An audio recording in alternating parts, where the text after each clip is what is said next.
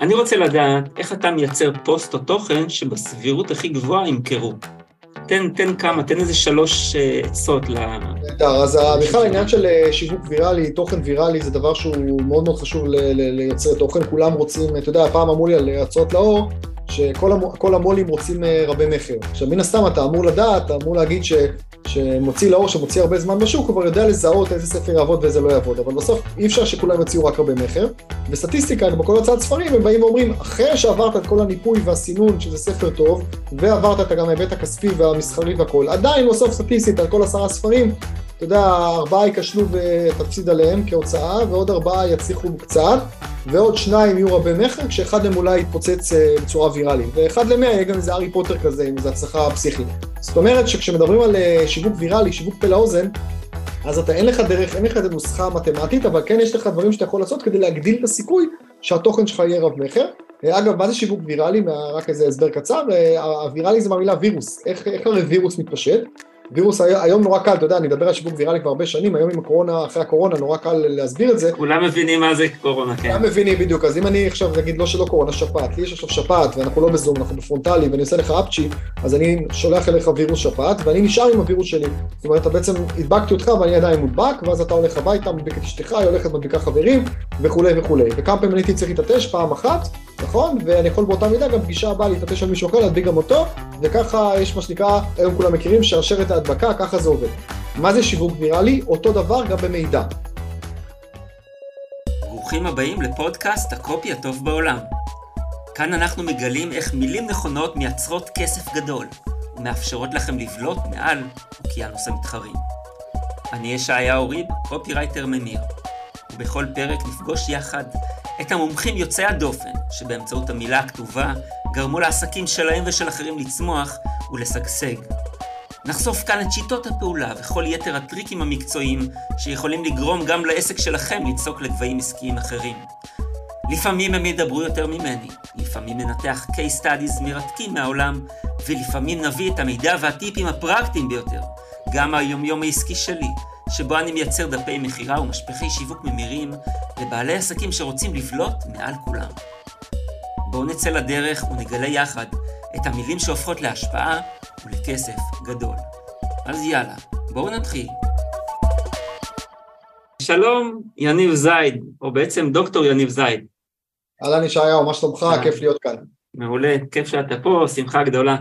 אמ, אנחנו היום בעוד פרק בפודקאסט הקופי הטוב בעולם, והיום איתנו דוקטור יניב זייד, שהוא בעצם אה, גם ידוע כדוקטור שכנוע, מומחה בינלאומי לשכנוע. הוא מחבר של 11 רבי מכר, ביניהם לדבר בפני קהל, שכנעת אותי שוב, The Sales Bible, הוא תורגם, אה, הספרים שלו תורגמו לשפות נוספות ונמכרו במאות אלפי עותקים בעולם, בארצות הברית, בסין, בווייטנאם, בטיוואן, בקרוב ברוסיה, משתלט לאט לאט על כל מקום אפשרי. אה, מהראשונים בישראל עם רשימת תפוצה כבר מ-2007, זה באמת מאוד מאוד מוקדם, מהראשונים שכתבו בפייס ב-2005, כשאנשים עוד פרסמו תמונות של הארוחה שלהם וזכו ב-200 לייקים, מה שהיום כמובן אה, לא ממש קורה. היה ביוטיוב כבר ב-2006, מאוד מאוד מהאמצים המוקדמים, מה-early adapters של טכנולוגיה, של אה, תקשורת, של כל מה שקשור בממשק בין אנשים לבין, אה, לבין עצמם, רשתות חברתיות, כותב בעצם כל החיים, כולל תסריטי מכירות לחברות במשק, אם זו ארומה, רהיטי דורון, מי עדן, סלקום, בנק הפועלים, גם לחברות בחו"ל, כותב אתרים, כותב דפי מכירה, כותב וכותב וכותב. עשרים שנה מעביר סדנאות לקהל הרחב, כולל סדנאות כתיבה שיווקית, יוצר תוכן כבר עשרים שנה, אמ, ונואם מאוד מצליח בכנסים. אני זוכר, יניב, שאני הייתי בכנס שלך, מופע המסרים של דוקטור שכנוע, נכון. ואני זוכר שלא הפסקת לזרוק בדיחות טובות. נכון, תודה. אם אתה זוכר עד היום, אם אתה זוכר עד היום, כנראה זה היה מצחיק. זה היה מצחיק, זה היה משעשע, זה היה כיף לשמוע, ואני זוכר תשובה אחת שנתתי ללקוחה, לקוחה או לא, מישהו אה, נוכח בקהל, לקוח, הוא אמר, יניב, אתה יכול לדבר יותר לאט? אמרת לו, יש לי שתי מהירות דיבור, יש לי מהיר, יש לי מהיר מאוד. ואחרי זה חשבתי כמה, כמה התשובה הזו הייתה במקום, כי, כי זה הרצף שלך, זה השטף שלך. וזה גם מקום שמבסס את הדומיננטיות שלך בתור דובר, זו אמירה מאוד, אה, מאוד טובה, והיא באמת פונה לרוב האנשים שהם אכן ראייתיים ורוצים שידברו איתה מהר, זה עובד להם. אה, נכון, אני גם לא עושה את זה בכוונה, זה הסגנון שלי, כן. זה, זה את האנרגיה שלי, זה קצב החיים שלי, וגם יש לי בספר לדבר לפני קהל, הספר הראשון שלי שיצא לאור ב-2004 בהוצאת כתר, אה, אז יש שם פרק על דיבור מהיר, זאת אומרת איך, איך מדברים מהר ומובן, כי כל הרעיון זה לא רק לדבר מהר ולא להיות מובן, אלא לדבר מהר ומובן, אם תרצה אני אתן כמה, כמה אז, טיפים. אז ב, ב, אני, אני אשמח, באיזה ספר זה? בלדבר בפני קהל. לדבר בפני אה, קהל. כתר, הספר הראשון שלי בעברית, הוא גם אחרי זה תורגם והוא נקרא היום באנגלית Public Speaking. הספר הזה, אתה, אתה מתכוון לספר הזה, נכון? יפה, יפה, יפה, אני רואה שבאת מוכן, יפה מאוד, כן. אני, מה שנקרא, אני מוכן מראש, הוא איתי כבר איזה עשור נראה לי. כן, הספר הזה מכר עד היום עשרות אלפי עותקים בישראל, והוא מאז 2012 גם ברשימת רבי המכר של אמזון, הוא נקרא באנגלית, אה, בהתחלה הייתה לו גרסה שנקרא Persuade and Influence any audience, לשכנע ולהשפיע על כל קהל, והיום הוא נקרא Public Speaking, אה, בגרסה האמריקאית שלו, ואני מאוד גאה בו. זה, אתה יודע, הספר הראשון, אתה יודע, יש אמרה של סופרים שאומרים כמה זמן לקח לכתוב את הספר. עכשיו, אני הוצאתי את הספר הראשון שלי כשהייתי אה, בן 25, ואת הספר השני בגיל 28, את לדבר יפה לקוח. אז האמרה, האמרה היא שאת הספר הראשון לקח לי לכתוב 25 שנה, ואת הספר השני רק שלוש שנים. כי כאילו אתה בספר הראשון יוצק את כל מי שאתה ומה שאתה לתוך הספר, אז אני מאוד גאה בו ואוהב אותו עד היום. אני רוצה עוד להגיד כמה דברים עליך, כי חשוב לי שאנשים יבינו. אמ, אתה בעצם מומחה בינלאומי גם, אתה מומחה בינלאומי לשכנוע, מנכ"ל ובעלים של חברת. אומנות השכנוע, עורך דין, כלכלן ודוקטור למשפטים בהשכלתך. אני זוכר, ש... אני זוכר את הרגע הזה ש... שהפכת לדוקטור שכנוע, היית עוסק בשכנוע והשפעה, ואז שמת לדוקטור, וזה היה ברור שמכל האנשים ששמים דוקטור לפני השם כי, כי בא להם, אתה שמת את זה כי קיבלת את תואר דוקטור באוניברסיטה אחרי עבודה מאוד קשה.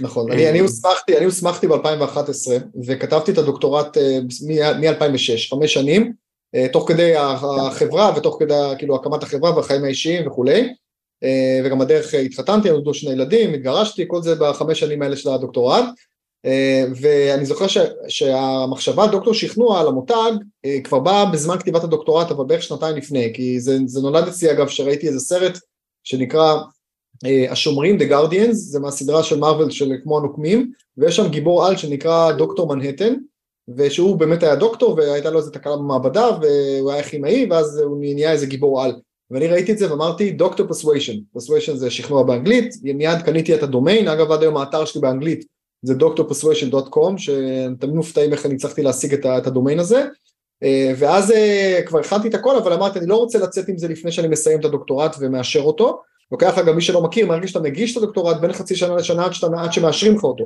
אז אמרתי, אני רוצה, אה, אני רוצה שיאשרו לי את הדוקטורט ורק אז לקרוא לעצמי דוקטור שכנוע, אחרת אני דוקטור שקשוקה, שהוא אגב לא רופא, הוא אצלו מה שנקרא קונים, הולכים לרופא אחרי שאוכלים אצלו, זה מודל עסקי אחר, ואז ואז קראתי לעצמי אה, את הדוקטור, אה, זאת אומרת, חיכיתי כבר עם אתר מוכן ועם דף פייסבוק מוכן והכל מוכן, ורק כאשר הוסמכתי רשמית, רק אז קראתי לעצמי, או בצורה, פומבית, אה, דוקטור שכנוע. הרבה פעמים חשבתי על השם הזה, זה שם שמעורר מחשבה, אני חושב שאחד הדברים המאוד חזקים בו, הוא מעורר מחשבה, הוא שואל מה בעצם האיש הזה עושה, ואז שכנוע הוא מושג, למה הוא מושג כל כך טוב? כי הוא מכיל בתוכו את כל עולמות, המכירה, נכון. המשא ומתן, איזה עוד מונחים היית מכניס בתוכו? משא ומתן, דיבור מול קהל, אה, נאומים, אה, שיווק, מכירות, כל הדברים, העברת מסרים, פרזנטציה, כל הדברים האלה נכנסים בתוך אה, שכנוע. והוא עושה את זה בצורה אלגנטית, שהיא לא פושית מדי, היא לא מכירתית, היא, היא מסבירה, היא, היא, היא מאוד בהירה. אני חושב שזה פשוט תואר מאוד קולע. אני גם מדבר על זה הרבה, גם היום וגם כן. בכלל, שאמינות מעל הכל והכתיבה צריכה להיות וגם השיחה צריכה להיות מאוד אותנטית ומאוד אמינה ומאוד ישרה ולא כתיבה מניפולטיבית וכל עסקה שצריך לחתור אליה זו עסקה שהיא ווין ווין לכל הצדדים אחרת היא לא תקרה לאורך זמן ואחרת גם אם היא תקרה זה קרמה לא טובה ובאמת אה, זה משהו שאני מאוד מאוד מאמין בו.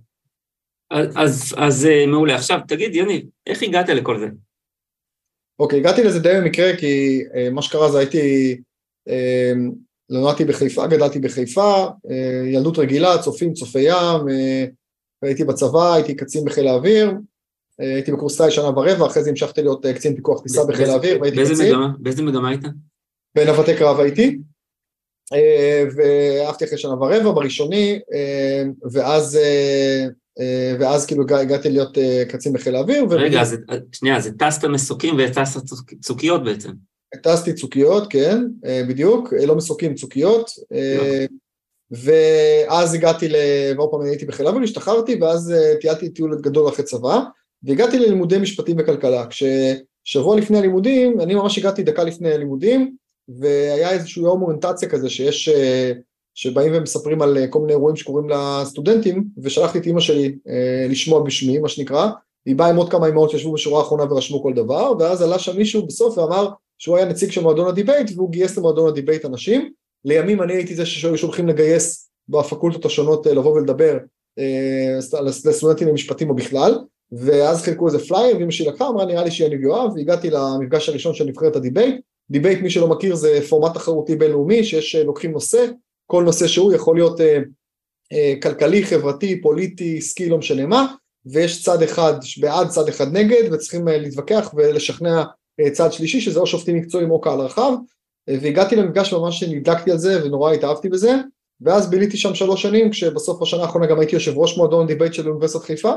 אה, במסגרת השלוש שנים האלה גם הצגתי, התחרתי בעשרות תחרויות גם בארץ וגם בחו"ל, אה, כולל, הגעתי גם לזכיות, לתארים, כולל מקום שלישי בעולם ב-2003 בדירוג הנאומים העולמי, באליפות העולם שהייתה בדרום אפריקה, כולל חצי גמר אליפות אירופה ב-2002, אנחנו גם אירחנו בזמנו את אליפות אירופה בחיפה בשיא האינתיפאדה השנייה אי שם ב-2002 שהתפוצצו פה אוטובוסים ואנחנו הצלחנו להביא מאות סטודנטים זרים לארץ, זה גם הישג מאוד גדול, אה, ואז ראיתי שהשיטה הזאת של הדיבייט היא מאוד מוכרת בעולם והיא לא מוכרת כמעט בישראל ושבישראל היחידים שמכירים אותה זה כמה מאות אה, משוגעים לדבר מה שנקרא כאלה שמתחרים באוניברסיטאות. ואמרתי בוא נביא את השיטה הזאת לארץ. והתחלתי לכתוב מערכי שיעור של איך לשכנע אנשים ואיך לדבר מכל מיני ניסיון שלי בתחרויות שהמערכי שיעור הפכו להרצאות וההרצאות הפכו לספר הראשון שלי שנקרא לדבר לפני קהל שדיברנו עליו קודם שהוא, שהוא עד היום נמכר והוא בעצם יצא, התחלתי לכתוב אותו אה, בגיל 23-4 וסיימתי אותו כשהייתי בן, הוא יצא לאור כשהייתי בן 27 ב-2004 אה, בהוצאת כתר והוא זכה להצלחה מאוד גדולה. אה, גם אגב אמרו לי בזמן, בזמן הכתיבה לא עושים כסף מספרים בישראל וזה לא יעבוד לך וכבר אז תבין שכבר אז שהשוק היה הרבה הרבה הרבה פחות מוצף מהיום ולא היו הרבה הוצאות קטנות שקיימות היום או הוצאות עצמיות בכלל לא היו אז עדיין אמרו לי אין כסף בספרים בישראל וזה לא יצליח מפה ושם. ואני פשוט קראתי תיגר על כל הסטיגמות האלה ובאתי בלי אמונות מקבילות וגם סגרתי הסכם בתור באמת נובדי מחיפה עם הוצאה שאז הייתה הכי גדולה בארץ כתר, היום היא התאחדה כבר עם עודן. אה, וגם אה, הספר מאוד מאוד הצליח וכולם הזהירו אותי כולל בכתר את היכולת שתפסיד, אתה יודע, אה, תפסיד את ההשקעה שלך אגב אני גם השקעתי כסף בעצמי בספר כי כבר אז היה לי רעיון, אולי נדבר על זה בהמשך, שהזכויות של הספר צריכות להיות שלי. אני, זה דבר שאני ממליץ תמיד לכל הכותבים, מאוד מאוד חשוב שזכויות היוצרים על התוכן שלכם יישאר שלכם, בטח בספרים, ומה שקורה הרבה הוצאות לאור, הם חותמות עם סופרים הסכם מאוד דרקוני שכל הזכויות שלהם, ואחרי זה אם יש ספר המשך הוא שלהם, ואם יש ספר בחו"ל הוא שלהם, והכל שלהם, והסופר גם לא מקבל uh, את הקרדיט, וגם בהמשך שאם יש תמלוגים מקבל הרבה פחות, וגם אחרי זה שהוא רוצה לעשות עוד דברים, כמו עוד ספרים או מרצ'נדייז, או, או uh, לא יודע, סדרה או סרט או אני לא יודע מה, אז הוא או לא יכול או מאוד מוגבל, כי הוא תלוי בהוצאה שבדרך כלל מתנהלת גם בצורה לא עסקית, בקיצור אז אני קניתי את הזכויות שלי וזה עלה לי אז 50 אלף שקלים, באמת היה כסף עתק במונחים של היום זה כמעט פי שתיים. ועכשיו תשאל מאיפה לסטודנט אה, יש 50 אלף שקלים, התשובה לא היה לי, היה לי 20 אלף שקלים אה, שחסכתי מהצבא שעוד היה לי פנוי וגם ההורים קצת עזרו ו-30 אלף שקלים אני אה, מה שנקרא בהסכם שמתי על חשבון תמלוגים, כלומר שאני אשלם להוצאה אחרי שלא יישארו, אחרי שיגיעו תמלוגים, לקחתי פה סיכון מאוד גדול כי אם הספר לא היה מצליח הייתי נשאר עם חוב גדול. בדיעבד הספר הצליח ותוך כמה חודשים כבר החזרתי את ההשקעה אה, ומאז בעצם אה, הספר נמכר עד היום כשהיום אני כבר אה, מקבל כבר הרבה שנים תמלוגים בלי שיש לי בכלל הוצאות כי ההוצאה ממשיכה להוציא מהדורות ואני מקבל מזה, מזה תמלוגים אז הסכם טוב אני היום עובד עם סופרים עובד עם יוצרי תוכן גם יש לי בהשכלה אני עורך דין וכלכלן אז אני גם מלווה משפטית וכלכלית אנשים שיוצרים תוכן בין שאר העיסוקים שלי אז אני באמת תמיד מקפיד אומר להם להקפיד על זה שזכויות היוצרים של התוכן שלהם יישאר שלהם, כי, כי זה המינוף, והיום זה חלק כן. ממה שהפודקאסט שלך עוסק, זה לעשות כסף, how to monetize, כן, your content, לעשות כסף מהתוכן.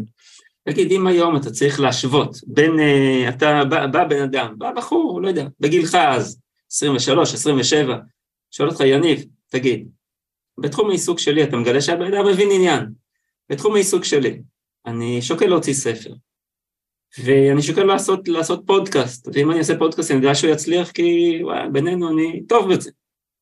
מה העצה שלך ולמה? קודם כל, קודם כל כמובן אני בעד ספרים ואני בעד, פוד, בעד פודקאסטים, כמובן שלפני 20 שנה לא היה פודקאסטים, אני בעד פודקאסטים ואני בעד ספרים וזו הסיבה שאני ממשיך להוציא ספרים ואני גם מתראיין עכשיו אצלך.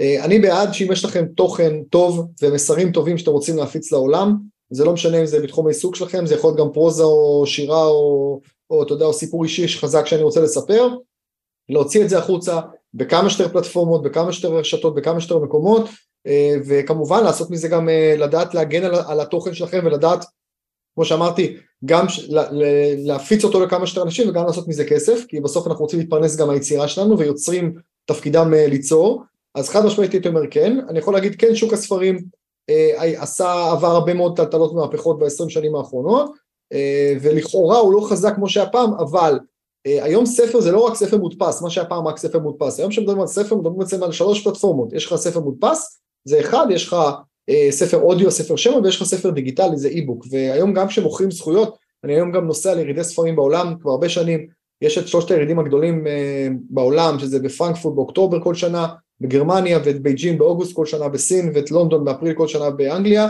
ואני היום גם לוקח, יחד עם איבו פרו, עם אה, סוכנות הסוכנות הספרותית איבו פרו, אני גם לוקח נבחרות של סופרים ישראלים לירידים האלה כדי לסגור עסקאות עם סוכני ספרים, אז אני אומר, היום כשאתה מגיע לירידים האלה, אם אתה תשווה את היום לפני עשר שנים, אותה כמות של אה, מוצאים לאור וסוכני ספרים, אפילו כמות יותר גדולה, והעסקאות הן קצת שונות, אתה גם מוכר לא רק ספר, אתה גם מוכר גם אה, זכויות לסרט או לסדרה מהספר שלך, אתה מוכר גם אה, אה, אי-בוק כמו שאמרתי, ספר דיגיטלי, גם ספר אודיו, יש היום גם סוכני ספרים שמתמחים בלקחת לייצג ספרים כדי למכור אותם להוליווד ולמקומות אחרים לעשות מזה סדרה, גם היום חלק גדול מהסדרות שאנחנו נמצאים, שאנחנו רואים בנטפליקס או ב...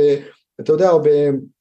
או, או בהוליווד, בקולנוע, הם, הם ספרים, הם, הם בעצם ספרים כן. שהפכו להיות סדרות, או אפילו כאלה סופרים כן. שהכסף שלהם עשו מלמכור את הספר לסדרה, אז ככה שברגע שהזכויות שלך, השמיים הגבול, ועדיין ספר זה ליגת העל של, של מוצרי התוכן, לכן בהחלט הייתי ממליץ לכל אדם להוציא ספר. עכשיו, והיית גם מציע לכל בן אדם להוציא פודקאסט?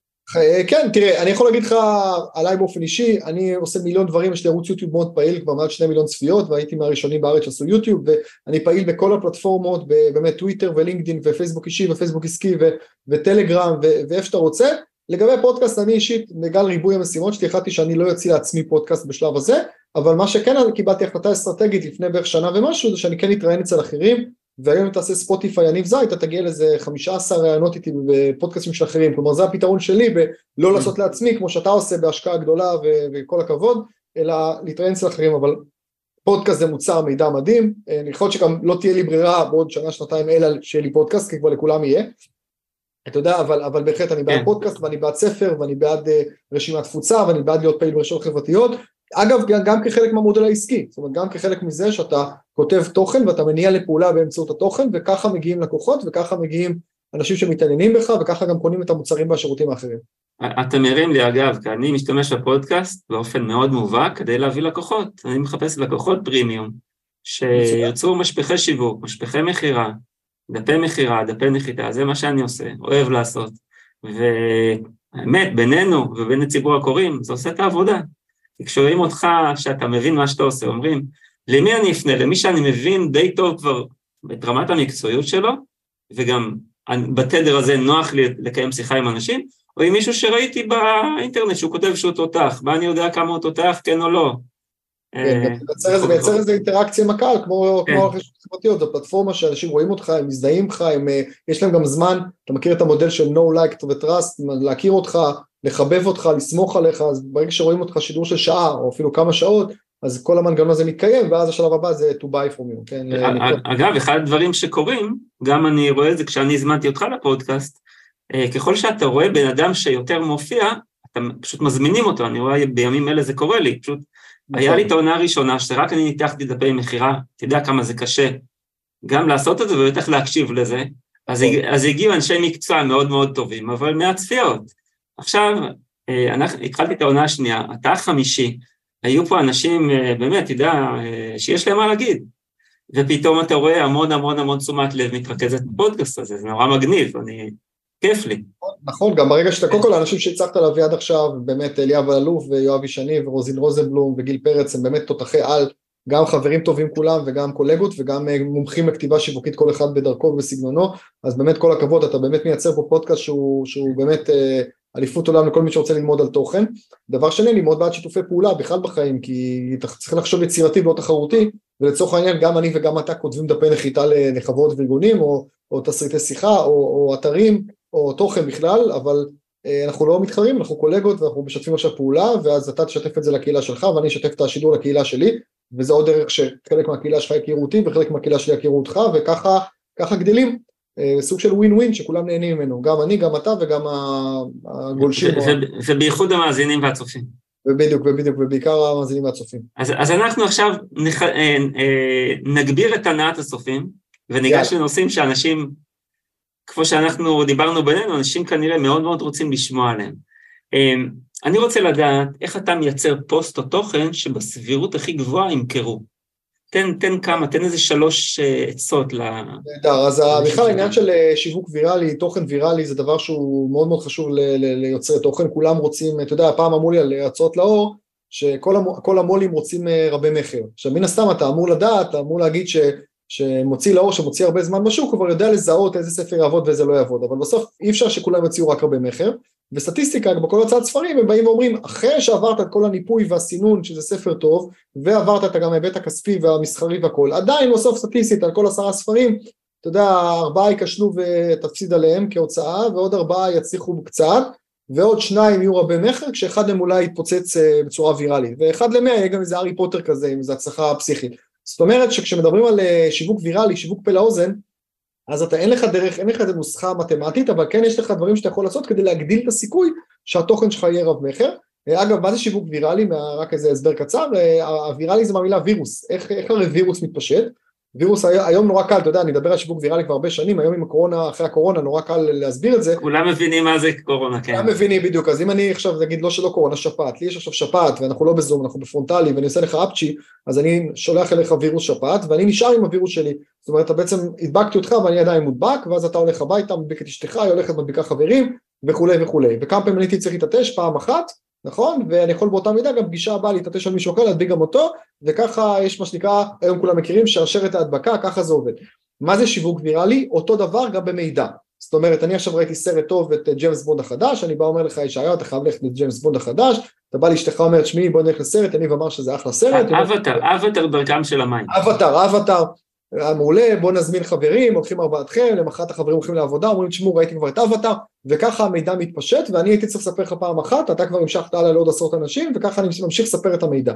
זאת אומרת, שיווק ויראלי זה אומר, שאני רוצה שבאופן אורגני, כמה שיותר אנשים ייהנו מהתוכן שלי, ירצו לשתף את התוכן שלי, יספרו עליו לחברים, יותר מזה, אנחנו גם בתקופה שכל הרשתות החברתיות הרי מתפרנסות, גם הם קלטו את הקטע של, ש, שעושים מזה כסף, ואפילו עושים מזה כסף בצורה, נקרא לזה גרידית ואגרסיבית, ולכן היום, כולם מכירים את דוגמה שבפייסבוק, אה, ככל שעובר הזמן, אז פחות ופחות נחשפים אנשים לתוכן שלך באופן אורגני. אני אתן דוגמה, היום יש לי כמובן, אה, נגיד בפייסבוק האישי, 5,000 חברים, ויש לי עוד בערך 5,000 followers, אולי קצת יותר, אז בפועל אם אני היום אכתוב פוסט נטו כאילו מי ייחשף אליו בלי כלום, כמה מאות אנשים, 200-300 איש, כאילו אם אני לא מקדם אותו בכלל ולא עושה בוסט פוסט וכולי. פעם, כשהיה לי בפייסבוק רק, אני מדבר איתך לפני 10-12 שנה, כשהיה לי רק 2,000 חברים, היו נחשפים כמעט כל החברים לתוכן, שזה מדהים. Mm. זאת אומרת, היה לך 2,000, היית מפרסם פוסט, כמעט כולם היו רואים אותו. היום, אתה יודע, 10 אחוז, אה, אה, או אפילו פחות, 5 אחוז מהאנשים רואים את זה. עכשיו, נכון, אתה יכול, מה הפלטפורמה רוצה? למה בעצם חונקים את כמות הצופים? כי הם רוצים שתכניס כסף לפלטפורמה ותפרסם בפייסבוק ובאמזון ובלינקדאין ובאינסטגרם ותפרסם בכל המקומות כדי שכמה שיותר אנשים ייחשפו. אבל כאשר התוכן שלך הוא טוב, התוכן שלך הוא ויראלי, כן, אז זה, זה עדיין, אני שם רגע בצד שאפשר תמיד לממן גם ולעשות boost post ולהוסיף קצת כסף וכולי, אבל עדיין, בסופו של דבר, מה שקובע אם הפוסט יהיה ויראלי או לא, זה כמות אנשים בצורה אורגנית ואותנטית שיקראו את התוכן, יהיה להם מעניין ויפיצו אותו הלאה. עכשיו בוא נשאל מה, מה עושה, או שאלת אותי, מה בעצם הופך תוכן לוויראלי, ו, ושאלה יפה שאני חקרתי את הנושא הזה עשר שנים, וגם יש לי את זה הרצאות על שיווק ויראלי, ואני גם לומד את זה בכתיבה שיווקית, יש שלושה נושאים או שלושה תחומים ש, שהם התחומים שאנשים סטטיסטית, מחקרית, הכי הרבה מפיצים לאנשים אחרים. הנושא הראשון זה טיפים מקצועיים, טיפים מקצועיים זאת אומרת אם אני עכשיו בא ואני עכשיו אה, מרצה נגיד ואני עכשיו רוצה להיות אוטוריטה בתחום ההרצאות או ללמד מרצים אחרים ואני אכתוב תכנים על מה השלבים שצריך בדרך להרצאה הנכונה, או איך עושים הנעה לפעולה בסוף הרצאה, או איך מתגברים על פחד קהל, או מה קורה כשעולים לבמה והאור חזק מדי מולך, העירו לך חזק מדי. עכשיו ככל שאני הטיפ יהיה יותר קצר ומדויק, אז ככה יהיה יותר ממוקד ויותר אנשים אה, ככה יתלהבו ממנו, כי להגיד סתם כללי איך עושים הרצאה מוצלחת, זה רק זה אפשר לפרק את זה למאה פוסטים שונים, לא, לא, לא חייב להיות פוסט אחד קצר. אה, ואז אנשים משתפים את זה, עכשיו מי משתף את זה? קהל היעד שלי, כי מן הסתם אם אני רוצה ללמד מרצים אחרים ואני רוצה שזה יהיה, לא יודע, פוסט בלוג למרצים, אז אם אני אכתוב נקודתי, אז מי שלא מרצה ולא רלוונטי, הוא בכלל לא מעניין אותו, כי הוא לא חווה סיטואציה שהוא על במה, או פחד קהל, או זרקור עליו, או איך שהוא צריך לסיים הרצאה. אבל קהל היעד שלי, לא רק שיקרא את זה בעיון, אלא וירצה ללמוד את הסודות מאחורי הקלעים, אלא גם ישתף את זה עם אחרים, ואז זה נהיה ויראלי. אז אופציה אחת זה טיפים מקצועיים, כל אחד בתחום שלו.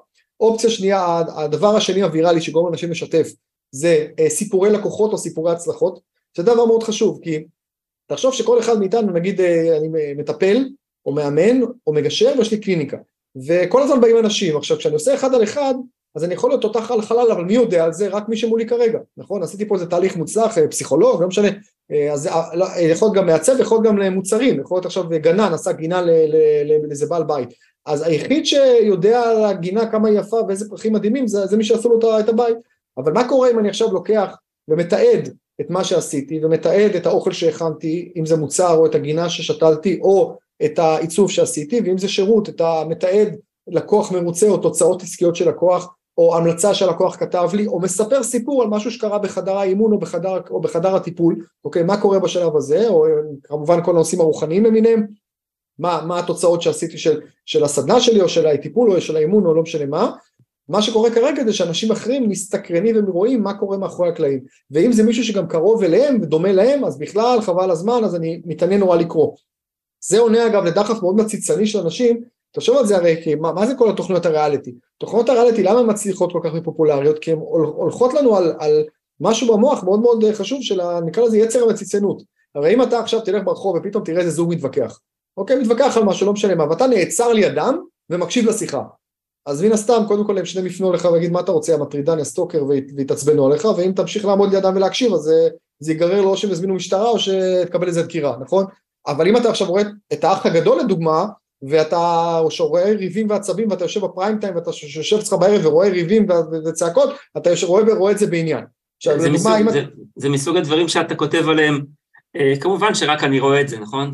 כן, כן, בדיוק, תמיד אני כותב על דברים, עוד שניה נדבר על האקטואליה, אבל אבל, אבל באמת כשאני כותב לפעמים אני אומר כן אני רואה האח הגדול לפעמים וכן אני רואה הישרדות לפעמים וכן אני רואה כדורגל וכן אני רואה הרבה דברים אני מה שנקרא דוקטור בנעלי בית אני מצד אחד אה, אתה יודע מאוד איי-אנד אה, ואתה יודע מוצר בוטיקי מצד שני אני מאוד מחובר לרצפת הייצור ויודע על מה אנשים מדברים. אה, אגב אני אגיד בהערת אגב שמאוד חשוב לדעת על מה אנשים מדברים עוד שנגיע לאקטואליה אבל, אבל כשאתה יודע על מה הקוראים שלך מדברים נקרא לזה בברזייה קראו לזה פעם, כן, או בפינת הקפה בעבודה, או בינה לבין עצמם, בחוג בית, או אתה יודע, או בשיחות בינה לבין עצמם, אם אתה יודע... בוואטסאפ עם החברות אפילו. בקבוצות הוואטסאפ בדיוק, אז, אז אתה יודע גם, אתה יכול לדעת גם על מה לכתוב ועל מה לדבר, ככה שלהגביר את הסיכוי שהם ידברו עליך. אבל אמרנו שהנושא הוויראלי הראשון זה טיפים מקצועיים, והנושא הוויראלי השני זה הסיפורי לקוחות או סיפורי הצלחות, ופה דיברתי על מציצנות, אז אתן לך עוד דוגמה, אם עכשיו יש לך איזה שכנה בניין ליד, שהיא כל יום מחליפה בגדים, ואתה תהיה עם, עם טלסקופ כזה מה, מהחלון שלך לחלון שלה ותשקיף עליה, אז אתה מטרידן ואתה גם עובר על החוק, ואפשר גם להזמין לך משטרה. אבל אם אתה רואה הישרדות וכולם שם עם ביקיני, נכון, או הג'קוזי באח הגדול ואתה מסתכל על כולם בבגדי ים, אז זה בסדר גמור, זה אפשרי.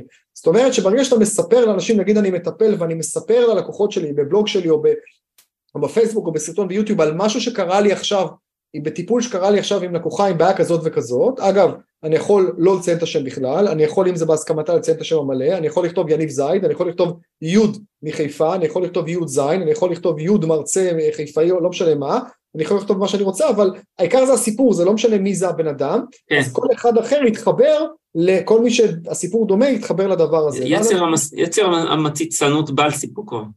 בדיוק, אבל אז גם אתה משתף את זה הלאה, כי עכשיו אם תיארתי עכשיו לדוגמה, לא יודע מה, נושא של אה, הורות, בסדר? עכשיו, לא יודע, אני מאמן הורי עכשיו, ועכשיו טיפלתי בהורים שהילדים שלו יש להם בעיות ככה וככה וככה.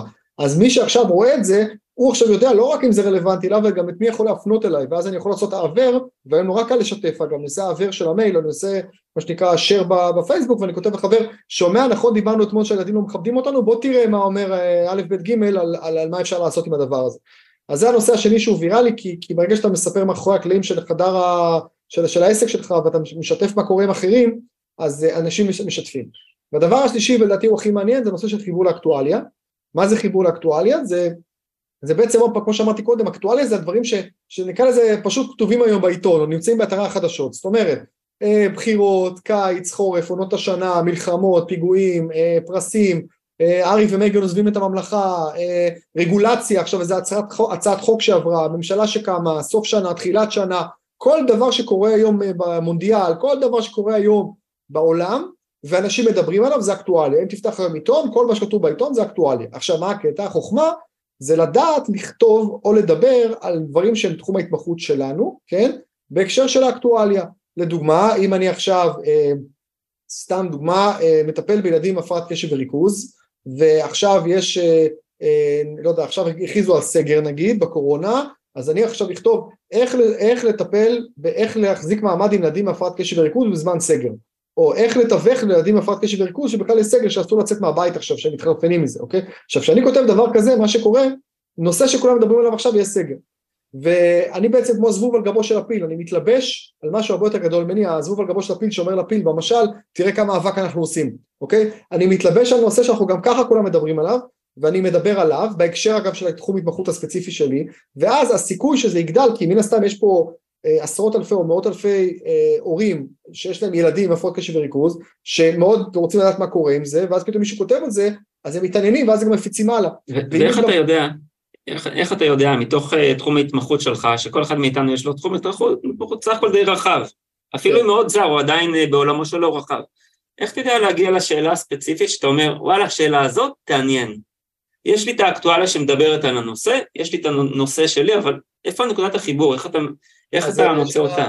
שאלה טובה. קודם כל צריך להיות מאוד יצירתי בהקשר הזה, וזה דברים גם שאני מלמד אותם, יצירתיות זה לא או שיש לך או שאין לך נולדת לא נולדת, אלא אפשר לפתח את היצירתיות ואת הכתיבה, את הכתיבה היצירתית והכתיבה השיווקית, כל מה שאני מלמד זה נרכש וכל אחד יכול להשתפר. דבר שני... אני רק אסביר אבל למה אני שואל, סליחה שנייה. כן. אה, אני שואל כי, כי סך הכל מי, מי בא להקשיב לפודקאסט הזה? אנשים שרוצים אה, או לדעת לכתוב או למצוא מישהו שיכתוב, בכל מקרה הנושא מעניין אותם. ונושא מאוד אקוטי בכתיבה, שאם נסתכל תיאורטית אתה צריך להשקיע בו תיאורטית 80% מהאנרגיה שלך, כי זה הכותרת שלך. מה תהיה הכותרת? בסוף, כמה זה, זאת אומרת, איזה אחוזים מעטים הם מי שבאמת קוראים, אכן ייכנסו, איך אתה עושה את הדבר הזה? זאת האומנות הכי גדולה של תפיסת תשומת הלב, מצרך הכי יקר ערך שקיים.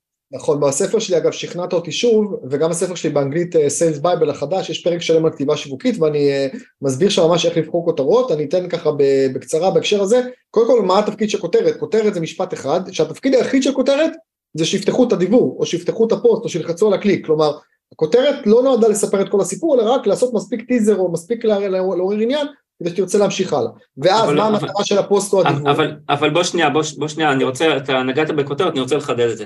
כי הרבה פעמים אנשים אומרים כותרת, אז, אז אומרים להם כן, הכותרת, הדבר היחיד, היא צריכה להתחיל את המגלשה, את ה slippery slide, מגלשה חלקלקה, בן אדם יקרא כותרת, ייכנס, יקרא פסקה, ייכנס לפסקה יותר עמוקה, וכן הלאה, עד שהוא יעשה את הקריאה לפעולה, ואז אני אומר, אוקיי, סבבה, אבל הדבר הזה הוא גם בקלות הופך לאיזשהו דבר שאתה יכול לספר כל מיני דברים, כי אתה רוצה שהבן אדם ייכנס, ואז באה לך איזה מישהי לבחירות, אני לא זוכר את השם שלה, הדר... אה, מה, הדר הצעירה? כן, היא עושה פרובוקציה, כן. שאנשים, שאנשים יבואו לפרובוקציה, אבל בסוף את לא מקבלת קולות, כי וואלק, שיקרת לנו, או סיפרת לנו סיפורים, אנחנו רוצים את ההלימה הזאת בין הכותרת לנושא. כן, אז תראה, קודם כל, אמינות מעל הכל, אמרתי את זה קודם, אותנטיות ואמינות זה מעל הכל, הדר, אני באמת אה, לא זוכר איך קוראים לה, גם הבחורה הצעירה שעשתה הרבה בלאגן, אני שנייה אסתכל, נבוא כי, כי נזכרתי בזה זה, אה, הדר, הדר, הדר, הדר, עוד שנייה זה, לא יודע, יש לי פה הרבה הדר מסתבר, טוב, אני לא זוכר, אני אזכר אחרי זה. אני אמצא בינתיים, אתה תמשיך. אתה בינתיים, בדיוק. אז, אז, אז היא עשתה גם פרובוקציות, אבל גם, אה, גם אמרה, לא תמיד אמרה את האמת, וגם קצת נכנסה לאיזה מגרש שלא עשתה יותר מדי הכנה, ודיברה בשטויות גם, והיא הייתה סוג של גימיק תקשורתי, לא יותר, ולכן גימיק תקשורתי, כמו שהוא מתרומם מהר, והתקשורת נורא נהנתה להרים אותה, כי הייתה איזשהו משהו נחמד בבחירות, אז גם באותה מידה גם, אה, א', לא התייחסו ליותר מדי ברצינות גם בזמן אמת, אבל... אדר מוכתר, צעירים גוארים. נכון, אדר מוכתר, נכון. אז אה, באותה מידה, עכשיו מי שרואה אותנו צעירים, איזה הזויים, איזה שני, אנחנו נראים מה זה בום, בומרים עכשיו שנינו. אבל אה, לא, לא, אדם מוכתר, האמת, האמת שבזמן אמת דיברתי עליה הרבה, גם כתבתי עליה משהו, וגם אה, זה, אבל, אבל גימיק זה, זה, זה משהו שמתרומם מהר, אם בכלל מתרומם, ואז מיד אה, נהנה כמו שהוא היה, והיום באמת אף אחד לא זוכר אותו, והיא לא תקבל שום קרדיט, מן הסתם היא לא נכנסה לכנסת, וגם לא, לא, לא חושב שיש מישהו שיעסיק אותה בעבודה, ואפילו אולי אפילו יצרה עצמה איזה מגבלה שעכשיו כולם מתייחסים אליה לא ברצינות, אבל אה, אני אומר שאנחנו מדברים על משהו אחר, אנחנו מדברים על דווקא כן לפתח מערכת יחסים ארוכת טווח עם הקוראים או עם, עם, עם הקהל שלך, וכן להגיד רק דברים נכונים ורק דברים אמינים, וכן לא לעשות איזה כותרת אה, אה, מעצבנת כזו, או לא, אה, נקרא לזה מניפולטיבית כזאת, שפעם היה, דיברו על זה שאיך העיתונים מוכרים עיתונים, אז היה פעם אמרו, אה, בכותרת בעיתון, האם אריק שרון מעשן סמים, כשהוא עוד היה ראש ממשלה בשנות ה-80, ואז כזה אתה, אתה קונה את העיתון, אתה פותח בעמוד 8 וזה, כתוב, לא, כאילו, אתה יודע, אז, אז, אז גרמו לך לקנות את העיתון באיזה צורה ערמומית, כאילו יש פה איזה כתבה מדהימה, מדהימה, ואז אתה מסתכל על זה, אבל אין פה כלום. אז כל הרעיון הוא שיהיה לך איזה כותרת פרובוקטיבית שאתה תפתח ובעצם אין שם כלום, אז אתה אולי פעם אחת נפלת בפח, פעם שנייה, פעם שלישית כבר לא תעשה את זה. אז הרעיון הוא שהכותרות כן יהיו מה שנקרא סקסיות ומדליקות, אבל שכן כן אה, יקיימו את ההבטחה, כאילו יבטיחו הרבה וגם יקיימו את ההבטחה. זה גם מתקשר לא רק להיות אמין ואותנטי, גם להיות מקצוען. זאת אומרת, אם אני עכשיו רוצה לכתוב לדוגמה על ייעוץ משכנתאות, אז אני כן צריך לתת כותרות מדליקות, אבל גם לתת את הערך מאחוריהן, אז אני יכול לכתוב כותרת, לדוגמה, אגב, הכותרות בעיניי הכי טובות זה מה שפונה לצרכים ולאינטרסים של הצד השני. אז אם אני אכתוב לדוגמה, איך תדעו באיזה בנק לבחור כשלוקחים משכנתה? זו כותרת טובה, זאת אומרת, כותרת טובה כי קודם כל מאוד ברור לי מה יהיה כתוב בפנים, בהנחה שאני בכלל אדבר על זה, אבל זה באמת מטריד הרבה אנשים, כן? אבל, אה, או לדוגמה לכתוב, קיבלתם שתי, שלושה, שלוש הצעות משל, משלושה בנקים, מה, מה השיקול שלכם העיקרי לבחור בנק? או אני אגיד, מה כדאי להגיד לפקידה במשפט הראשון כשבאים לקחת משכנתה, אוקיי? זה, זה, זה כאילו שאתה אתה, אתה בעצם, אתה מחדד יותר ויותר את הסיטואציה, כל משפט שאתה אומר, אתה ברגע שאתה מגיע לסיטואציה יותר ספציפית, שיותר יש בתוכה את הלבטים של הלקוח, אתה נוגע. בדיוק, וגם מה זה מעניין, הנה עכשיו סתם דוגמה, כן? אה, אני אגיד, מה כדאי להגיד משפט ראשון לפקידה בבנק שבאים לקחת משכנתה, או מה אסור לכם בשום פנים ואופן לעשות כשנפגשים עם יועץ משכנתה, או משהו כזה, אז כבר, אתה יודע, אתה מורס את הסערה פה, ואנשים מתעניינים, עכשיו מן הסתם, עוד פעם, מי קל היעד שלך? אנשים שלקחו משכנתה, לוקחים משכנתה, או מתכננים מתישהו לקנות דירה או למכור דירה, וצריכים לקחת משכנתה. אז מי שעכשיו לא קשור לכלום, מבוגר מדי, צעיר מדי, יש לו כבר דירה, לא מעניין אותו לקנות, אז לא רק שהוא לא יראה את זה, לא רק שהוא יבחר לא להיכנס לכתבה או, לא, או, לא, או ללחוץ, הוא כנראה גם לא יראה את זה בכלל. הוא לא בתדר הזה בכלל, אתה יודע, כמו הפרסמות של לפנת קוראן, אפרופו כתיבה שיווקית גאונית של חלית נפצעת, כן? שכתוב לך חלית נפצעת, תתקשר לטלפון הזה והזה. עכשיו אם אתה לא חולה או פצוע, אתה בכלל לא רואה את זה, זה שלטים שהם בכל מקום, הם משקיע טונות בפרסום, ויש את זה באיילון, בשלטי חוצות, בפרסומות, אבל אם אתה לא חולה או פצוע, אתה בכלל לא רואה את זה. once אתה חלית, פתאום אתה בכל מקום רואה פרסומת כאילו הייתה, עכשיו היא הייתה גם קודם, היא הייתה גם קודם, פשוט לא שמת לב. אז ככה שלקהל היעד שלנו, כל אחד בתחומו, ברגע שאני שואל שאלות שמטרידות אותו, והכותרת מדברת כבר על הדילמה, על הבעיה, על האתגר, זה כבר הופך את זה להרבה יותר אה, סקסי, וכבר הסיכוי שאנשים אה, ישווקו את זה הרבה יותר גדול. זאת אומרת, בעצם, בעצם מה שאתה אומר, אחד, זה כותרת שהיא מדברת על הדבר ודוקרת אותו, נוגעת בו בצורה מאוד מדויקת. כן. ודבר שני, צריכה להיות קוהרנטית מספיק כדי שבן אדם שייכנס, בעצם אנחנו עושים כבר את פילוח, הפילוח של קהל היעד, כבר על פי האם הוא קורא את המודעה כן או לא, ואז הוא נכנס לכתבה, או לפוסט, או מה שזה לא יהיה, לסרטון, בצורה שהוא כבר אומר, אני כבר אצרוך את התוכן הזה, אם אני צורך אותו, אני כבר עובר את תהליך השכנוע, ואז אני יכול להיות יותר... יש פה הרי רמות, הרמה הראשונה, כן. זה בן אדם שבכלל נמצא בקהילה שלך, כלומר בכלל נמצא בספירה והוא יודע לך מי אתה, מה אתה ומה הנושא. הרמה השנייה זה כתב את הפוסט ובן אדם קרא את הפוסט. הרמה השלישית זה מי שהגיב לפוסט, תחשוב מה זה הגיב לפוסט, זה עשה share, עשה לייק, עשה comment, כאילו הרבה קראו, חלק עשו comment או share או לייק, או שלחו לך הודעות אישיות. הרמה הרביעית זה אם אתה יוצר איתו קשר, נגיד ורוצה לקחת את זה לרמה הבאה, יש דבר שנקרא איתותי קנייה, איתותי, איתותי באלף, כמו תמרור, לאותת, שברגע ש, שאתה בא ו, ואתה מאותת שאתה רוצה להיות לקוח, אתה עוד לא אומר, ישעיהו קח את האשראי, תגייס לי. אלא אתה שואל שאלה, נגיד, וואי, ישעיהו איזה תוכן יפה, תגיד, מה שכתבת רלוונטי גם לדפי נחיתה של אה, מוצרים? עכשיו, אני לא אומר את זה סתם כי אני כותב איזה סקר עכשיו על הדבר הזה, אלא אני באמת רוצה לדעת, אז כנראה שיש לי איזושהי זיקה לנושא כתיבה שיווקית, וכנראה שכרגע אני רוצה לכתוב איזה דף נחיתה, ואם אתה מוכר דפי נחיתה, אז בשלב הזה אתה אומר לי, מעולה, יניב, בוא תן לי את הפרטים שלך, בוא נדבר על זה, ואתה הופך את זה לשיחת מכירה. אז זאת הרמה הרביעית, שאתה כבר יוצר engagement עם הקהל, ואתה מחליף פרטים עם הקהל, ואז נשאר לך רק את הרמה החמישית, שזה להתקשר ולמכור. אז במשפך השיווקי הזה, כן, שיש הרבה אנשים שקוראים אותנו, וחלק ממשיכים לקרוא את הכל, וחלק ממשיכים בלהגיב, וחלק ממשיכים להיות איתנו גם בקשר, לא רק בפלטפורמה הזאת, ולתת פרטים ולדבר איתנו, אז יש גם את אלה שיהיו לקוחות משלמים. אני בדיוק קראתי היום, יש, יש כותב מאוד, מאוד טוב, סניה ולדברג, בטח אתה מכיר אותו. כן. אני, אני קורא את המיילים שלו, הם מאוד טובים. הוא ואני מאוד לא מהדהדים בחלק מהגישות, חלק מהגישות הפוליטיות וכו', זה לא משנה כלום, הוא כותב מאוד מאוד טוב. הוא כתב גם איזשהו נתון של קליקבנט, חברה, חברה של מיליארדים, חברה אמריקאית, חברת, חברה של אפילייטס, של שיווק שותפים, שבחנו ובדקו שהסרטונים שממירים הכי טוב הם באורך של 17 וחצי דקות. עכשיו, מי מאיתנו בפעם האחרונה ראה 17 וחצי דקות סרטון? התשובה היא פשוטה, מי שאחרי זה קנה משהו מאותו, מאותו סרטון. נכון. זה, זה מאוד יפה לשמוע את זה. יותר מזה, אני אתן דוגמה, יונתן ברק הסנדאפיסט, הוא עשה דבר ייחודי בישראל, והוא העלה ליוטיוב שלו מופעים שלמים. מופעים שלמים, כלומר שעה וחצי מופע ליוטיוב. עכשיו, אגב, כל פלטפורמה יש את הכלים שלה. בטיק טוק אתה לא יכול לעלות סרטון יותר מדקה שתיים, פעם זה היה רק דקה, עכשיו העלו את זה שתי דקות. אה, וגם, ואתה לא יכול בכלל. בפייסבוק אתה יכול לעלות סרטונים של 20 דקות, חצי שעה, רק אף אחד לא יראה אותם, כי זה לא הפלטפורמה. אבל ביוטיוב אתה באמת יכול לשים הרצאות שלמות, או נגיד גם פודקאסט כזה, מן הסתם אפשר לשים אותו בספוטיפיי, לשים, לשים אותו ביוטיוב, ואנשים יראו ואנשים יצפו.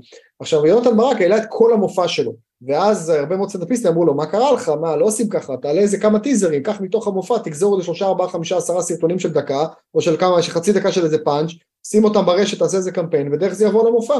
אם תשים את המופע המלא, אנשים לא יבואו למופע, אוקיי? והוא אמר לא נכון ושם את זה ועשה כמובן סוג של ניסוי אבל שם את זה והתוצאה הייתה שקודם כל זה נהיה ויראלי בטירוף כלומר המון המון המון אנשים ראו את המופע והעבירו לאחרים דבר שני המופע שלו התפוצץ ואנשים חיכו למופע ואז כל שנה מה שהוא עושה זה כל שנה מופע חדש שהוא כותב אותו במהלך השנה עושה אותו מצלם אותו מעלה אותו ליוטיוב ואז בעצם דרך היוטיוב מוכר לכל ה... לכל השאר. מה, אנשים, ש... אנשים שרואים את המופע באים לאותו מופע? קונים לאותו מופע? באים לאותו מופע, ויותר מזה, באים שוב ושוב ושוב לאותו מופע, אני אתן לך עוד שתי דקות בהקשר הזה, כן כן, יש סרט, היה סרט שנקרא לשחרר את שולי, של, של מה קשור, שהיה עכשיו בקיץ, והיה בקיץ לא עכשיו, לפני שנה או שנתיים, אני גם כתבתי על זה מאמר בזמנו, והוא היה סרט, אה, עד היום לדעתי הסרט הישראלי הכי מצליח בכל הזמנים, מכר, מכר בקולנוע מעל מיליון כרטיסים בתקופת הקורונה, כשרק יצאנו מהקורונה ועוד מבוגרים הלכו לסרט וכולי וכולי. עכשיו על פניו אתה אומר וואו זה מדהים, מיליון כרטיסים הוא מכר מעל מיליון ועדיין and counting כי זה עדיין בקולנוע. ו... ואז אתה אומר וואו מדהים, אבל אז הלכתי בדקתי את הנתונים וגיליתי שזה לא שמיליון איש קנו כרטיס, לא מיליון איש קנו כרטיס, קנו בסביבות בין 250 ל-300 אלף איש, כלומר אנשים הלכו פעמיים, שלוש, ארבע, חמש פעמים לסרט, היו כאלה גם זה נהיה תופעת cult כזאת של כמה מאות אלפי groupies שיוצאים מהסרט וקונים כבר כרטיס להקרנה הבאה או לסרט הבא גם אם זה עוד כמה ימים.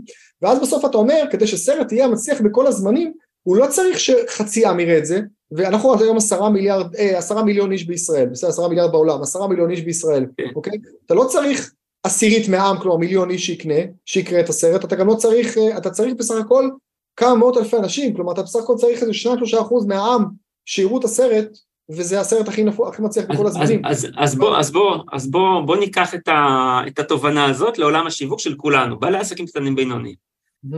איך אתה משתמש בזה שבעצם אתה מראה ל... ל מה, מה שאני מנסה, לה, מנסה לצאת עם תובנה, האם אתה בעצם אומר, אני עכשיו, יש לי תוכן מדהים, יש לי את, את מופע ה... מופע המסרים של דוקטור שכנוע, כן. מופע? מופע המסרים של דוקטור שכנוע. מופע כן. המסרים של דוקטור שכנוע, זכרתי מופע של דוקטור שכנוע, לא זכרתי מה יש באמצע, המסרים. מה אתה אומר? אני אצלם אותו עכשיו, אני רוצה לעשות כנס עוד שלושה חודשים, אני עכשיו אצלם אותו, אעלה אותו ליוטיוב, אנשים יצפו, יצפו ובסוף יקנו כרטיסים למופע שלי, אז אני, אני אומר ככה, אז יפה, אז קודם כל יש כמה שיטות, צילמתי מופע שלם, אני יכול לעשות מה שיונתן ברק עשה ולשים את המופע לגמרי, המופע המסרים היה גם ארבע שעות והיה עם הרבה, הרבה דברים בדרך ותרגולים כן, איך, איך לוקח, איך אתה לוקח... נגיד, נגיד הופעה, הרצאה של שעה, כן. יש לי גם היום הרצאות ברשת, אם אתה נכנס היום לערוץ היוטיוב שלי, יש לי כן. הרבה הרצאות של עשרים דקות, חצי שעה וגם שעה, ויש לי גם פודקאסים של שעה וחצי איתי, שאתה יכול לשמוע אותי, למעשה יש היום, כמו שאמרתי, אה, כמעט 400 סרטונים בערוץ היוטיוב שלי. ועם עשרות רבות של שעות, אז הנה אתה יכול עכשיו לקחת שבוע חופש, להיכנס ליוטיוב שלי ולבנות את כל השבוע, שבועיים האלה רק בלהקשיב לתכנים שלי. עכשיו תגיד רגע, לכאורה... אגב, בלי לישון, כאילו, כן, זה ה... בלי לישון, בלי לישון. עכשיו, כן. עכשיו תבוא ותגיד רגע, אז, שמעתי את הכל מעניינים, למה צריך לבוא לראות אותו, למה צריך לשלם לו עכשיו כסף, אז, אז אתה יודע, זה כמו שאני ואתה עכשיו נותנים טיפים על כתיבה שיווקית, אז למה שמישהו יבוא לקחת מאיתנו כתיבה, כי הרי לימדנו את זה, או למה שמישהו עכשיו יבוא ו, וישלם לנו על סדנת כתיבה שיווקית שבה נדבר על איך להיות דברים ויראליים, אז התשובה היא קודם כל, זה שאנשים רואים אותך זה רק אצל חלקם מעורר את הסקרנות לראות אותך עוד, ואנשים אומרים וואו, אם ראיתי עכשיו את יניב שעה בהרצאה וכל כך עניין אותי, קל וחומר מה יקרה אם אני אעשה איתו פגישת ייעוץ של שעתיים אחד על אחד איתו. או קל וחומר אם אני אקח עכשיו קורס שלו, יש לי קורס שנקרא אומנות השכנוע והשפעה של תהליך שלושה חודשים, כולל ליווי עסקי תוך כדי, של 12 מפגשים של 4 שעות כל אחד, חלק איתי וחלק עם uh, מרצים תותחים אחרים של גו מגיבים, זה השותפים שלי בהקשר הזה, ואנשים אומרים רגע, אז אם למדתי כל כך הרבה משעה, שעה וחצי, וואו, מה אני אלמד אם יהיה לי 12 מפגשים של 4 שעות כל אחד עם יניב, ועוד אפשרות לדבר איתו בטלפון תוך כדי, אתה מבין? אמ, כשכתבתי את הספר הראשון שלי, לדבר לפני קהל, דיברנו עליו קודם, אז זה היה הספר הראשון שהתבסס על ההרצאות שלי, ההרצאה הראשונה שלי דיברה על רטוריקה, על דיבור מול קהל. ואנשים אמרו לי, מה אתה השתגעת, אתה מוציא ספר על ההרצאה שלך, אנשים לא יבואו להרצאה, כי הם קראו את הספר. אמרתי, זה בדיוק הפוך. קודם כל, כי הקהל שם מתרחב, כי זה ויראלי, ואז הרבה אנשים שלא הכירו אותך לפני, יכירו אותך דרך הספר שנמצא בחנות, ואז יבואו להרצאה.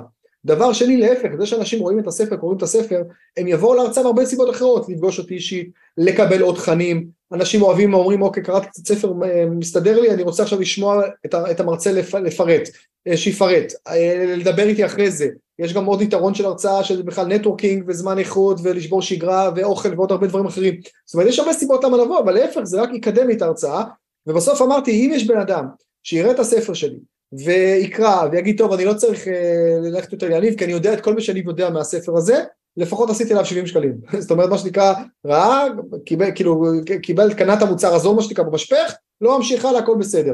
אפשר, אפשר להקשות עליך? אפשר להקשות עליך? בבקשה.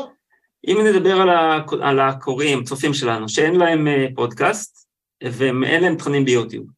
אנשים שאומר שהם רק כותבים, מה היית עושה במקומם כדי לזכות ב... ב... אז יפה, אז, אז קודם כל, קודם כל אתה יכול לשים את המופע במלואו, אני יכול כן לקחת את אה, ההרצאה שלי נגיד, לחלק אותה להרבה סרטונים קצרים ולעשות איזה קמפיין של אה, עשרה סרטונים של דקה כל אחד, שכל אחד מקדם את ההרצאה המלאה, לדוגמה, זה דבר נהדר לעשות. נגיד כמו שמשווקים ספר או, או מוצר מידע, קורס דיגיטלי, אתה עושה איזה טיזר קטן או ספר, אתה משחרר פרק אחד לדוגמה, ואז, או חצי פרק ואז אנשים יכולים לקנות אותו. אז זה מה שהייתי מציע למי שיש לו תוכן, לעשות איזה טיזרים קטנים, או פאנצ'ים קטנים, כמו שעושים פרומו לסרט.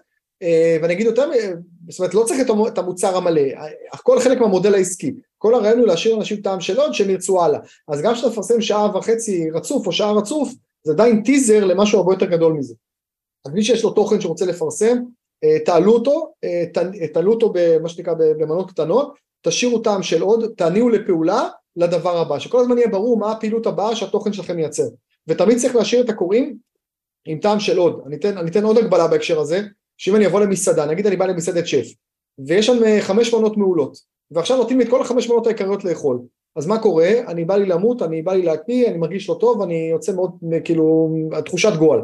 אז מה עושים במסעדה? נותנים לך מנה, מנה ראשונה קטנה, נכון טיזר, ואז עוד מנה עיקרית גדולה, ואז קינוח, ואז אתה הולך מבסוט ומלא, אבל לא מלא מדי. עכשיו יבוא השף ויגיד, רגע, רגע, אבל כל אחת מחמש המנות היא מנה מעולה, ואני את כולה למדתי בחו"ל, ואני רוצה שתטעמו את כולם.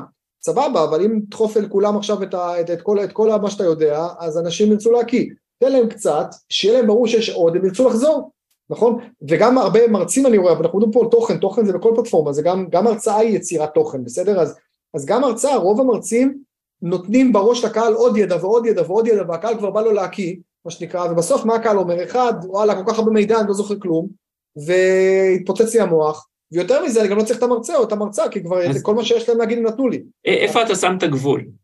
איפה אתה שם את הגבול הזה שאתה אומר, אני, אני עכשיו שואל אותך שאלה, אני אומר, אני, אנחנו רוצים שה, שהצופים קוראים, אה, ידעו ליצור תוכן יותר ויראלי.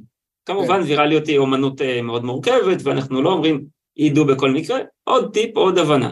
איך אתה עושה את ההפרדה? איך אתה עושה את ההפרדה? שאלה טובה, האיזון הזה הוא איזון עדין בין לתת תוכן שישאיר טעם של עוד ולא לא אומר את הכל, אבל כן. כן לתת תוכן אמיתי ותוכן, אה, ותוכן טוב, זאת אומרת כאילו יש כאלה שאומרים אני לא אפרסם תוכן טוב, אני כאילו אתן פוסטים בינוניים, מי שיבוא אליי, אז אני, או מי שישלם לי על הקורס הדיגיטלי, וואי וואי, מה הוא יראה, איזה תכנים מטורפים. או אני, אם עכשיו תבוא אליי לייעוץ נגיד, אז אני אתן לך בקטנה, עצה אפילו פחות טובה, או עצה כללית, כשתבוא אליי לייעוץ, וואי וואי, תשלם, רק מה העניין, שאם העצה לא תהיה, לא תהיה טובה, או הטיפ לא יהיה טוב, או הרבע, הרבע פרק ששחררתי מהספר הוא לא טוב, אנשים לא יקנו את כל הספר. כלומר, כן צריך לתת, להשאיר, כאילו לתת תוכן טוב, אבל כחלק מהמודל העסקי להשאיר טעם של עוד ושאני ארצה להמשיך הלאה.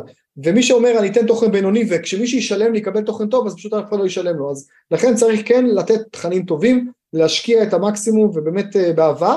אני גם יותר מזה אני אגיד שכשאתה, וזה פה מתקשר לקטע הרוחני ששנינו מתחברים, שכשאתה נותן טוב לעולם אז תקבל בחזרה, ואם אתה בא וגם מפיץ בשורה לא רק בשביל לעשות כסף, כי דיברנו פה הרבה על הכסף ועל ההיבט הפיננסי, אבל אם אתה בא ואומר יש לי פה מסר חשוב לעולם, אני באמת רוצה יש לי פה שליחות, אני נגיד נחזור לדוגמה של ילדים עם הפרעות קשב וריכוז, באמת יש לי שליחות שכרגע ישבו בבית עשרות אלפי בתי אב, אנשים עם, עם הפרעות קשב וריכוז, ובמקום שהם יתחרפנו והילדים יטפסו לקירות ויהיה צרחות בבית וצעקות ואולי גם אלימות ועצבים וכולה והכל, אני אתן איזה טיפ שיעזור להרבה הורים. עכשיו אני יודע שחלק גדול מההורים האלה לא יהיו לקוחות משלמים שלי בסוף, אלא רק ייקחו את התכנים החינמים, יצרכו, ישנו וכולי, אבל לאורך זמן, שוב במשפך, אם אני אעזור להרבה מאוד אנשים, אז רציתי טוב לעולם, אבל יהיו מתוכם את האחוז אחד, שניים, שלושה, ארבעה שיבואו כן להיות לקוחות משלמים, ויש לי פה עסק מצליח ורווחי. וגם השאר, הרבה מאוד פעמים ישאלו אותם בעבודה, על מי אתם ממליצים, יגידו בצורה מאוד ברורה, הם יגידו אם ישאלו אותם, וגם לפני שישאלו אותם, כי, כי הם חוו, אותה, נכון. אה, שאלת, אה, הם חוו אותו דבר. עכשיו יש לי עוד, אה, יש לי שאלה ש, ש, שאני מאוד אוהב, ובהיותי מי שמתהדר בכינוי קופירייטר ממיר, אני מרגיש רצון אתי אפילו לשאול אותך. במה okay. אוקיי. אתה משתמש כדי להמיר מתעניינים ללקוחות הכי טוב? Uh, הדבר הכי טוב בעיניי זה הנעה לפעולה, מאוד פשוט, תגיד לאנשים מה אתה רוצה שהם יעשו ותאכיל אותם בכפית וגם תנגב להם את הטחינה שנזלה להם קצת, אתה יודע המשפט שאני מאוד אוהב בשיווק זה אנשים מצייתים את הברורים, תגיד לאנשים מה לעשות הם יעשו, זאת אומרת גמרת תוכן טוב, פוסט טוב, סרטון טוב, מאמר טוב, לא להניח שמי שיואב הוא יספר בעבודה ולאט לאט בעוד חודשיים יבוא אליי מישהו ויגיד לי קראתי את המאמר שלך וזה, תעזור לאנשים, תגיד להם מה אתה מצפה. אם אתה רוצה שהם יפנו לך אנשים, אז את מי אפשר להפנות אליך. אם אתה רוצה שהם ייצאו איתך קשר, אז לאן בדיוק ליצור קשר, ממש ברמה של לכתוב את הטלפון, לכתוב את המייל. דרך אגב, אתה יודע שהיה ש, ש, ש, שאני כותב, אני אחד היחידים בעולם, שבכל הספרים שלי, אני כותב את המייל שלי ואת הנייד שלי, שאפשר ליצור איתי קשר. תחשוב, אתה כמעט לא מכיר ספרים שכתוב לך המייל של הסופר, בטח לא הנייד, לפעמים כתוב איזה טלפון של משרד של האוצר או משהו כזה. ואני אומר, לא, אחלה, אני מוכן לתת לכולם, כל מי שקונה ממני בשבוע הספר, אני נותן לו כרטיס ביקור שלי, עם הפרטים והשם, שאף סופר כמעט לא עושה, ואני אומר לו, תתקשר, תגיד לי איך היה אחרי זה עם הספר וכולי. אני בעד הנעה לפעולה, תגיד לאנשים בדיוק מה צריך לעשות, הם יעשו, ותנחה אותם. כן, אז אם אתם חושבים שככה וככה, ואתם מאמינים שככה וככה, עצרו איתי קשר עוד היום, זה הטלפון, זה הנייד, זה המייל, וככה הסבירות שאנשים יעשו את זה הרבה יותר גבוהה, ואתה גם באמת מניע אותם לפעולה. אז בוא נחבר לזה, בוא נחבר לזה הפגת חששות. כי עכשיו כן. כל מי ששומע, ששומע אותך אומר, אוי ואבוי, מלא פניות, מה אני אעשה? איך יהיה לי זמן לזה? אז אני אספר, אוקיי, הפגת, קודם כל מה שאתה תיארת נקרא פחד מהצלחה. זאת אומרת, אתה יודע, יש פחד מכישלון שזה כולם מכירים, אבל יש דבר שנקרא פחד מהצלחה שהוא לא פחות נפוץ, שזה אומר, זאת אומרת, אתה בא ואומר, יניב, אני זורם איתך, אני ברור לי שאם תיתן את הנייד שלך הרבה יתקשרו, אני לא מפקפק בזה. מה שאתה בעצם אומר זה אם זה יצליח יותר מדי, וכתבתי פוסט ונתתי את הנייד שלי ועכשיו התקשרו ל-20 איש ביום, אוי אוי אוי מה אני אעשה. אז אחד, שאלה יהיו הצהרות שלכם, מה שנקרא, שתמיד אני אומר, עדיף שתצליחו ותפחדו מאשר שתקשרו ותפחדו, כלומר עדיף שיהיה 20 טלפונים ולא תספיקו לחזור לכולם מאשר שהטלפון אה, לא יצלצל ושלא קרה שום דבר מה, מה, מהפוסט או מהדיוור או מהקמפיין. אבל יש פתרונות, הכל פתיר, אני יכול להגיד לך גם להרגיע אותך ואתכם שלמרות שאני שם את הפרטים האישיים שלי בכל מקום, וגם פה עוד מעט אני אתן את הפרטים האישיים שלי, שכל מי שרוצה ידבר איתי וכולי. אתה תקבל הזמנה רשמית, זה בסדר. בדיוק, עדיין מעט מאוד אנשים עושים את זה, מעט מאוד אנשים עושים את זה, תמיד אגב מפתיע אותי, אני באמת באהבה אוהב אנשים, אוהב לדבר עם אנשים, אוהב לייעץ, ואני אומר לאנשים גם בשבוע הספר, אני חותם שאני בא כל שנה ביוני, ואני חותם בשבוע הספר, ואני אומר לאנשים, בוא תגיד לי איך היה, הנה הטלפון שלי, ואני נותן את זה לכולם כמה עשרות ביום, ואנשים פשוט כמעט אף פעם לא יוצרים קשר, זה מדהים. או אם יוצרים, אני אומר תקשרו אליי, אז שולחים לי איזה הודעה, איזה וואטסאפ, איזה, איזה, איזה פייסבוק וכולי. זאת אומרת שקודם כל סטטיסטית תגידו לכולם ולא הרבה יתקשרו. דבר שני, בואו נגיד שבאמת יתקשרו 20 ביום, אחלה.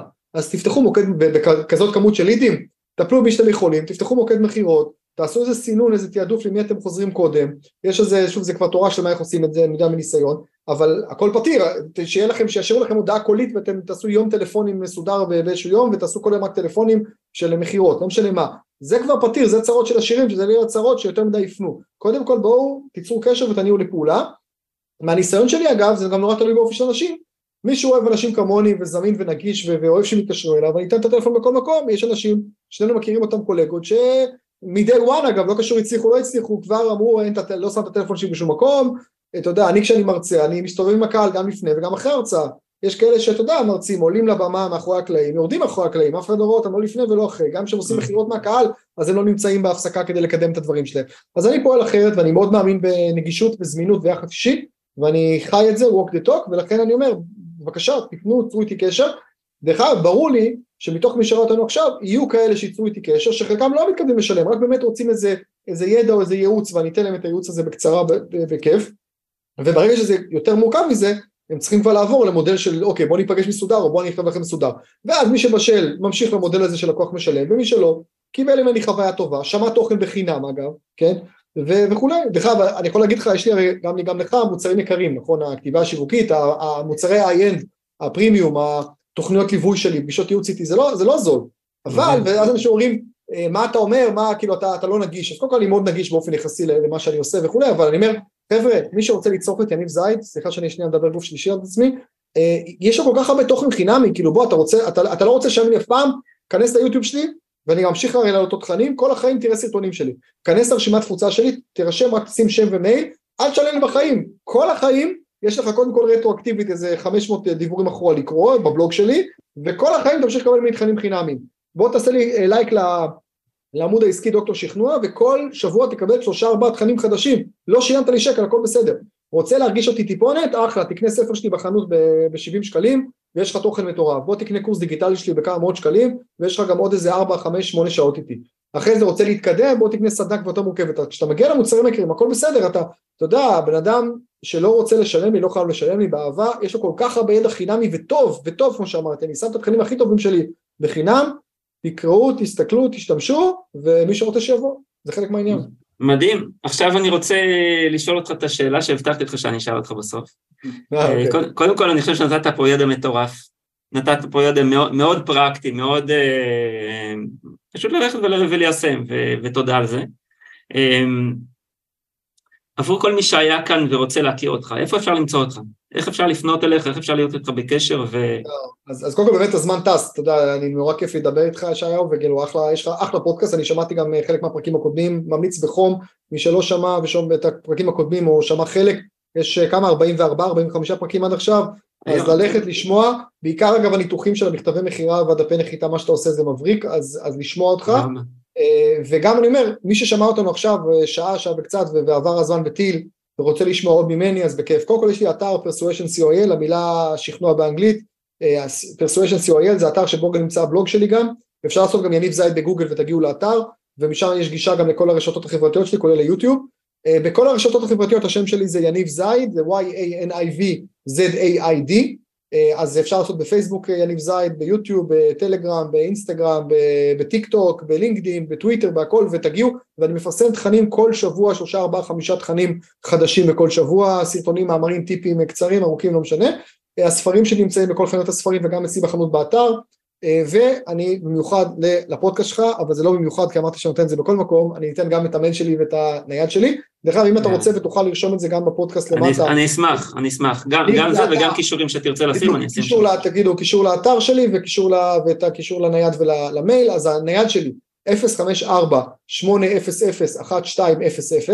אני חוזר 054-800-1200, זה הנייד האישי שלי, אתם יודעים שאני עושה שידורים חיים אה, או וובינרים או, או כאלה, אז אני נותן את הנייד ואז פשוט באותו רגע אנשים כאילו בודקים, אם נתתי את המספר הנכון אז הם כאילו מתחיל לצלצל, אתה כאילו מתחיל לקבל הודעות, אני גומר את ההרצאה, אני כבר עם 20 הודעות, אז קודם כל אה, באמת זה הנייד, מוזמנים להתקשר להתייעץ על כל נושא ואני אשמח באהבה. אגב, גם אם זה נושא שאני לא אהיה לא בקיא בו, אני אגיד לכם ואני גם אפנה אתכם למי שכן יכול, כן בקיא, ויש לי גם הרבה קשרים בעולם הספרים, בעולם התכנים, אה, בעולם בכלל העיצוב, גרפיקה, עריכה לשונית, הגעה, בתי דפוס, הוצאות לאור, סוכני ספרים, מה שאתם רוצים גם בארץ וגם בחו"ל, אה, אז זה לגבי זה, אה, אז זה הנייד, והמייל שלי זה יניב שטרודל יניב זייד נקודה קום, y-a-n-i-v, שטרודל, y-a-n-i-v-z-a-i-d נקודה קום, מוזמנים לכתוב לי מייל בכל נושא, וכמו שאמרתי, יש לי גם פעילויות ספציפיות שקשורות לכתיבה שיווקית, יש את נבחרת הסופרים, של סופרים ישראלים ש...